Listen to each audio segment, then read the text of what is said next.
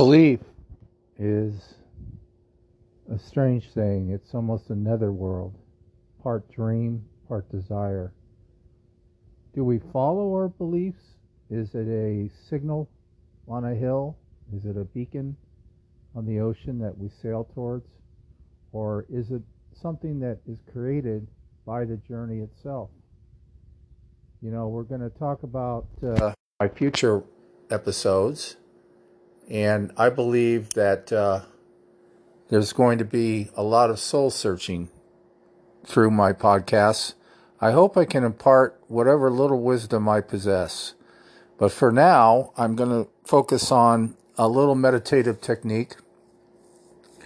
And a lot of people think you can, you know, enter a separate reality through meditation. That first focus on a small light that is a little bit blurry. Concentrate on the light and watch it as it slowly becomes clearer and clearer in your mind's eye. As the light becomes clearer, you are filled with warmth and good feeling.